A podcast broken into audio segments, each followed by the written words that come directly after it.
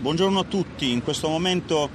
dal Vespucci navighiamo al largo del continente africano, rotta sud-ovest,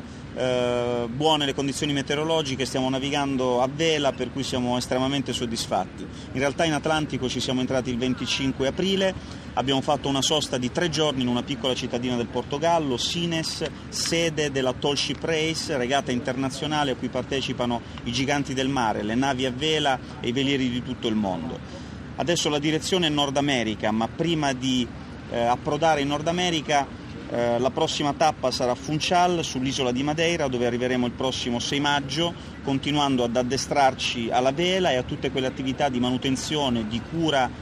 per la nostra nave che la rendono unica e inimitabile in tutto il mondo e un vero orgoglio della Marina Militare Italiana.